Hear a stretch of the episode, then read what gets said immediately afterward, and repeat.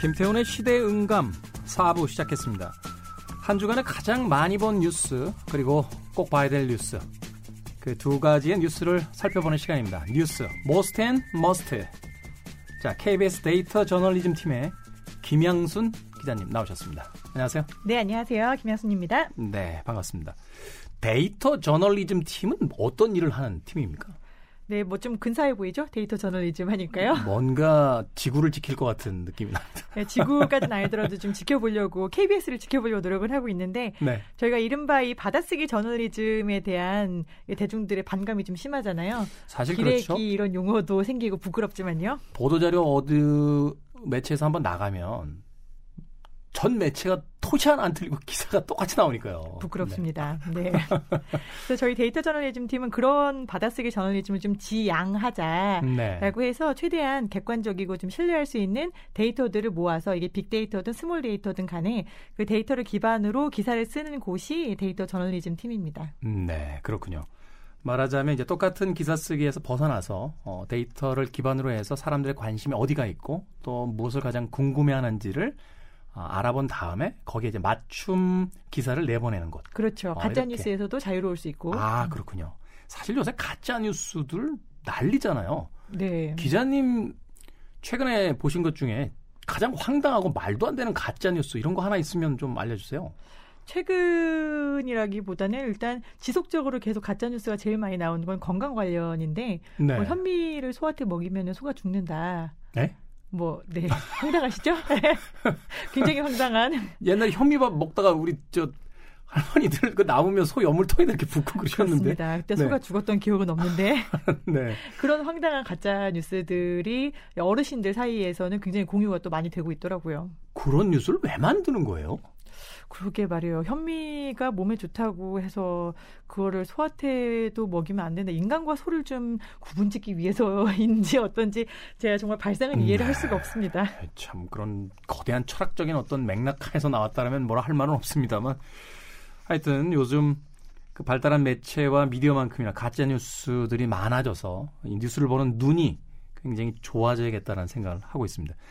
이 코너는 이제 가장 많이 본 뉴스와 이제 꼭 봐야 될 뉴스라고 해서 이제 뉴스 most and must. 아, 정말 제목 너무 잘 지으신 것 같아요. 우리 홍순영 PD가 천재예요. 아, 그런가요? 천재인가요? 네, 저는 이 천재랑 같이 일한다는 어떤 자부심을 가지고 있습니다. 저를 불러주신 걸 보면 천재가 맞는 것 같습니다. 확실히 우리 팀의 특징이 하나 있어요. 뛰어난데 겸손하질 않아. 사람들이 한 명도 겸손한 사람이 없어요. 자, 이 주간에 가장 많이 본 뉴스부터 좀 소개를 해 주시죠. 일단 많이 봤다라는 게 뉴스를 어디서 많이 본 건지가 좀 다를 것 같은데 우리 진행자님은 어디서 뉴스를 많이 보세요? 아무래도 그 휴대폰을 통해서 이제 포털 사이트에서 제일 많이 보였죠. 그렇죠. 네이버 아니면 카카오에서 뉴스를 제일 많이 보고 네. 실제로 대한민국 사람들의 80% 정도가 네이버 뉴스를 보거든요. 네. 그래서 네이버에서 가장 많이 본 뉴스는 어떻게 보면은 우리나라 사람이 제일 많이 봤다라고 해석을 해도 그게 틀린 게 없을 정도인데 최근엔 또 이렇게 나오잖아요. 연령대별 가장 많이 본 뉴스 리스트 쭉 나오잖아요. 네, 맞아요. 랭킹으로. 네. 연령대별, 지역별도 막 이렇게 나오는데요. 일단 주간 네이버에서 저희가 많이 본 뉴스가 뭔지 또 댓글이 많은 뉴스 뭔지 이렇게 쭉 뽑아봤어요. 혹시 기억나는 뉴스 있으세요? 아무래도 뭐 박유천 씨, 그렇죠. 네, 윤지호 씨 제일 얘기 맞아요. 뭐. 네네. 뉴스를 제일 많이 본 걸 저희 뽑아봤더니 정확하게 제일 키워드가 높았던 게 박유천 이었고 네. 두 번째가 윤지호였어요. 윤지호 씨 사건까지는 잘 모르겠습니다만 박유천 씨 뉴스 같은 경우는 제가 좀 편견을 가지고 있는 건지 모르겠습니다만 그 뉴스 우리가 몰라도 사는데 지장 없거든요. 지장이 전혀 없을 것 같습니다. 그런데 1위까지 됐다는 건 역시 뉴스의 선정성 때문 아닐까라는 생각이 드네요. 아무래도 자극적이고 또 연예인 관련 뉴스는 소비가 굉장히 많은데 이거 외에도 또 많이 봤던 게 지난주에 김대중 전 대통령의 장남 김홍일 전 의원이 별세해서 네. 김홍일이라는 키워드가 많았고요. 그다음에 스리랑카에서 부활절에 폭발 테러 있어가지고 아, 그렇죠. 스리랑카 테러도 많았고 그다음에 이제 주 말이 될수록 국회 상황이 굉장히 소란스러웠어요. 동물 국회다라는 단어들이 좀 쏟아지면서 전 세계 국회 중에서 파이팅은 정말 파이팅 넘치세요. 네, 네, 정말 박력이 넘치는 그런 모습을 우리가 여기가 이제 또 이제 KBS에서 하고 있잖아요. 그 다큐멘터리 네. 뭔지 아실 거예요. 그 음악 나온 표범들 막 달려가는 그런 다큐멘터리가 아니냐라는 얘기가 있을 정도였는데 관련 뉴스 키워드로 많이 소비된 거는 뭐 오신환 사보, 사보임 또 그다음에 문희상, 이미자, 성희롱 이런 단어들이 또 많이 소비가 됐어요. 그렇죠. 사실은 이 뉴스에서 가장 궁금한 건 왜 싸우냐 이거거든요, 도대체. 근데 그 뉴스는 그렇게 크게 부각이 안 되고 좀 뭐라고 할까요? 부수적인 어떤 다른 뉴스들만이 좀 선정적으로 이렇게 소화가 되는 것 같아서 소비가 되는 것 같아서 사실은 좀 궁금한데 왜 싸우는 겁니까? 그러게 말해요. 저도 이 많이 본 뉴스로 막 상위에 떠 있는 것들을 하나씩 클릭을 해서 보면은 이 문희상 의장이 이미자 의원의 배를 만졌다, 얼굴을 만졌다, 고의였다, 사보임이 됐다, 최이배 의원이 창문 밖으로 나갔다, 요런 것들만 있지. 그러니까요. 어, 심지어 이제 빠루라는 용어도 실시간 급상승 검색어로 나왔거든요. 빠루가 이 어떤 목공 같은 거를 쓰는 망치랑 비슷한 도구입니다. 네. 이 도구가 어 급상승 키워드에 올라가서 많이 본 뉴스였는데 예, 말씀하신 대로 그래서 빠루는 왜 나오고 어 성희롱 얘기는 왜 나오며 이분들은 왜 싸우는 걸까? 네. 그다음에 이제 패스트 트랙까지는 혹시 들어보셨어요? 패스트 트랙까지는 들어봤죠. 네, 패스트 트랙에서 저도 문명 사회에서 살고 네, 있는데 맞습니다. 패스트 트랙에서 잠깐, 다루는 잠깐, 법안이 기자님, 뭘까요? 기자님, 저기 그 어떻게 얘기를 듣고 오셨는지 모르겠지만 제가 그래도 KBS 1라디오에서 픽업이 된 MC인데. 아, 네. 음악인인 줄 알고 있었는데. 패스트 트랙을 제가 아무래도 그게 400m 트랙이라고 생각하겠습니까? 네, 그런데요. 네, 이 패스트 트랙에 올려져 있는 법안이 문제가 되고 있는 거예요. 네. 그래서 이게 사실 저의 그리고 듣고 계시는 청취자분들의 삶에 가장 큰 영향을 미칠 선거제도에 대한 개편을 담고 있거든요. 음, 그렇죠. 내년에 우리가 총선이 있잖아요. 나의 지역구를 나의 민심을 대표해줄 총선에 나올 지역구의 의원을 뽑아야 되는데 네. 이 선거제도를 연동형 비례대표제라고 혹시 들어보셨을 텐데 연동형 비례대표제를 할 것이냐 말 것이냐를 두고 그러면은 선거제도를 바꾸려면 이제 선거까지 우리가 1년 정도 남았잖아요. 네. 그러면은 지금 통과를 안 시키면은 내년 선거 선거에는 이게 반영이 될 수가 없는 거예요. 음. 선거가 시작하기 전에 이제 선거구도 좀 바꿔야 되고 공보물도 새로 찍어야 되고 그다음에 어떤 당에서 비례대표가 몇명 어, 몇 퍼센트를 가져갈지도 결정을 해야 되는데 네. 이제 지금이 어떻게 보면 마지노선이라는 거죠. 1년을 남겨놓고 그래서 지금 이걸 처리를 안 하면은 내년에 나의 삶에 영향을 미치는 선거제도에 있어서 변화를 더 이상 꾀할 수 없게 된다. 네. 그래서 패스트트랙에 태우자라고 된 건데 이 패스트트랙을 모두 찬성하는 건 아니고 자유 한국당이 반대를 하고 있어요. 그렇죠. 그러다 보니까 서로 이거를 막기 위해서 물리적으로 싸움이 벌어지고 몸싸움이 있는 거죠. 벌어지고 뭐, 뭐 육두문자가 막 오가 고성이 고성과 육두 문자와 반말과 정말 약간 상식 있는 의원들이라고 보기에는 너무 막 방송사 카메라들이 다 있는데 이리 내놔 저리 가 뭐 이런 소리를 지르고 반말을 하는 게 좀 아, 아이들한테는 역시 보여주면 안 되겠더라고요. 지금이야 뭐 모든 공공 건물에서 이제 금연 정책을 시행을 하고 있으니까 어 그 연관성이 없습니다만 예전에 막 담배 피던 시절에 우스갯소리가 있었어요. 한국 국회 의사당에는 재터리가 없다. 어. 재터리 있으면 서로 집어던지고 싸운다고. 아, 네, 정말 납득이 가는. 이게 가짜 뉴스인지 진짜 뉴스인지 모르겠습니다만 그 이야기를 들었을 때 모두가 고개를 다 끄덕일 정도로 말하자면 의원들끼리 이 대립이 굉장히 역사 깊다라고 네, 볼 수 있는 건데 이번에도 팩스로 이제 의안을 보냈다라고 하는데 그 문제의 팩스를 자유한국당에서 들어와가지고 부시고 던지고 선을 끊어버리고 그래서 또 이제 이메일로 보냈대요. 법안을 이메일로 네. 보냈더니 이메일이 이제 의안과라는 곳에서 특정한 프로그램으로만 들어올 수 있는데 그 컴퓨터의 코드를 뽑아버렸답니다. 그래서 현재 뭐 소프트웨어가 손상된 상태다 이렇게 얘기를 하고 있는데 이게 어디까지 가야지 말로는 그만합시다 아니면 우리 좀 더 논의해 봅시다 이렇게 안 되는 걸까요?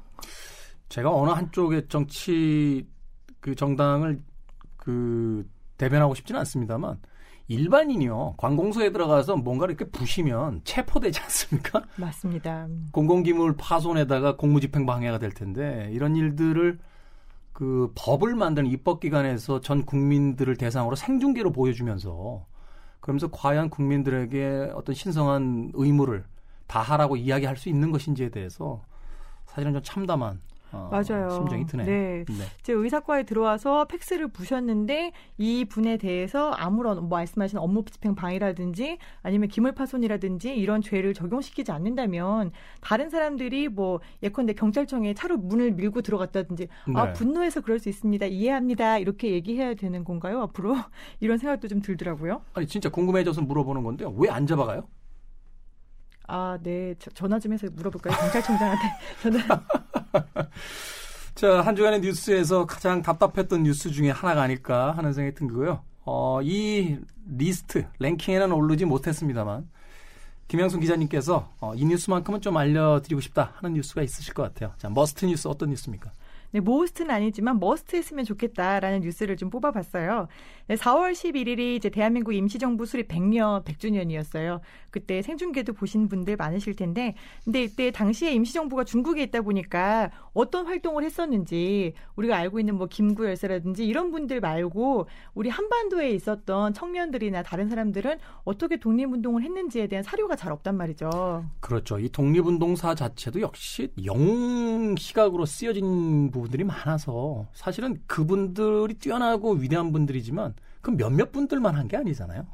미스터 선샤인을 보면은 타사 드라마입니다만 거기에 의병들이 나오잖아요. 소리 없이 하지만 자발적으로 우리 이제 한반도를 지켜내간 대한제국이라는 그 이름을 지켜나가려고 했던 젊은이들이 나오는데 저희 KBS의 취재 기자 이제 김준범 기자라고 아주 유능한 기자입니다. 네. 이 기자가 이제 일제 시대의 판결문들을 발굴을 했어요. 이제 비밀 문서였는데 이걸 발굴을 해서 보니까 이제 일제 시대에 임정 즉 독립운동을 했던 사람들 다 잡아들여서 나름 법정에서 판결을 했단 말이죠. 네. 그 판결문을 통해서 사람들이 아. 어떤 독립운동을 했는지 정확하겠네요. 그게 재판의 판결문이니까 이 사람들이 한 이제 어떤 행위가 정확하게 기록이 돼 있을 거예요. 그렇죠. 처벌을 어. 하려고 하다 보니까 죄를 낱낱이 적어야 되고 그 죄가 우리에게는 독립운동인 거예요. 그렇죠. 그 독립운동을 저희가 볼 수 있는 기회가 돼서 그 기사가 이제 여섯 편의 시리즈 기사인데 이걸 좀 간략하게 소개를 시켜드리고 싶습니다. 머스트예요. 제가 볼 때는 네. 이제 판결문을 토대로 보면은 이 청년 네 명이 어, 광화문 자리에 있던 조선 총독부가 있어요. 이 조선 총독부는 굉장히 이제 신식 건물이었어요, 나름의. 네. 그래서 이제 승강기를 갖추고 있었습니다. 엘리베이터요. 그래서 이 엘리베이터를 당시에 이제 운전을 하는 사람이 필요했던 거예요. 예전에 예전 영화 보면 이제 엘리베이터 보이라고 해서 이렇게 몇 층 가십니까 하고 눌러주고 이렇게 위아래로 오르락내락 하죠. 네, 네네네. 맞아요. 정확히 네. 그 역할을 했던 건데 이 수동에 출입문을 여닫고 오르고 내리는 이 일을 한국인 청년들 16살, 17살 굉장히 어린 음. 한국인 청년들이 고용이 돼요. 근데 이 친구들이 어떤 일을 하냐면은 승강기를 운반만 한 게 아니라 비밀 지령 전혀 없이 임시정부부터 비밀 지령은 전혀 없었는데 그냥 이 총독부에 있는 비밀 문서들 대한제국에게 뭔가 위해를 가하고 사람들을 괴롭히는 그런 문서들을 빼돌립니다. 자발적으로. 자발적으로. 예. 네. 이걸 자발적으로 빼돌리고 그다음에 자기들끼리 대화를 나누면서 어 지금 임시정부가 어느 곳에 있다는데 우리가 빨리 돈을 모아서 그곳에 가자. 그래서 아. 항일 운동을 하자. 이런 대화를 나눕니다. 허, 눈물 날라 그러네요. 근데 이게 실질적으로는 굉장히 좋은 행동이었고 자발적인 행동이었는데 붙잡혀요. 너무나 아. 적의 심장부에 들어가 있었던 거예요. 조선 총독 보면 심장부 중에서도 심장부 아닙니까? 완전 심장부에 들어 있었기 때문에 이 사람들이 이 친구들이 이렇게 모여가지고 막 얘기를 하는 걸 누군가 듣고 스파잉을 하는 거죠. 음. 그래서 얘들이 신고를 합니다.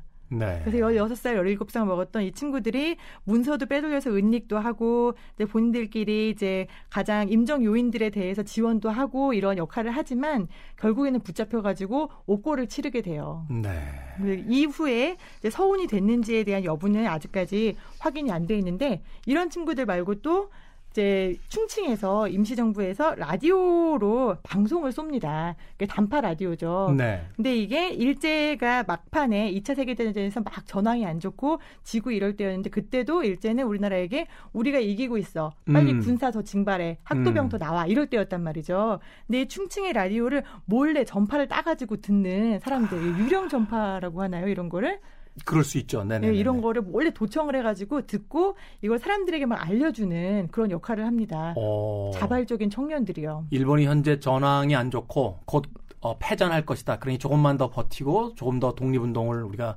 힘을 잃지 말고 하자. 그렇죠. 아. 회색이 짙다. 동지들이여 조금만 더 버텨라 이런 걸 하는데 이게 지금 일제 판결문에서 확인된 것만 파주, 경기도 파주, 서울, 그 다음에 이제 서울의 또 낙원정, 강원도의 강릉, 그 다음에 음. 이제 충주, 안동 이렇게 해서 여섯 군데나 돼요. 적발이 된 것만 여섯 군데인 거잖아요. 그렇죠. 적발이 어. 된 밀청만 여섯 군데니까 굉장히 더 많았을 거다라는 생각이 드는데 이렇게 반가운 소식들을 주변에 퍼뜨리던 이분들 결국에는 꼬리가 잡혀서 일제 법원의 처리를 처벌을 받았고 그래서 저희한테는 다행히도 독립운동에 이런 일이 있었다라는 단비와 같은 그런 증거를 남기게 된 거죠. 네. 올해 임시정부 100주년을 맞이해서 다양한 이야기들이 이렇게 뉴스로 나오고 있다는 것 자체가 굉장히 즐겁습니다. 어떤 분이 그런 이야기 하시더라고요. 우리는 이제 연변족, 연변족이라고, 연변에서 오신 분들이라고 그냥 음, 해외에 있는 동포의 한 부리로만 취급하지만 사실은 그분들 중에 많은 분들이 이름 없이 독립운동을 했던 분들의 자손인 경우가 굉장히 많다. 그래서 만주라든지 연변에서 돌아오지 못한 분들, 해방이 됐음에도. 그럼으로써 이제는 대한민국의 국적을 갖지 못한 오히려 아이러니한 일들이 벌어진 건데 올해에 그런 부분들에 대해서 더 많이 생각해 봤으면 좋겠다라는 이야기 하시더군요. 임시정부 100주년에 굉장히 의미 있는 뉴스 어, 김양순 기자님께서 소개를 해 주셨습니다. 자, 감사합니다. 뉴스 most and must의 김양순 기자 인사하겠습니다. 고맙습니다. 네, 다음 시간에 또 뵙겠습니다. 네, 저도 마무리 인사 드리겠습니다. 4부 끝곡입니다. Move Like Jagger.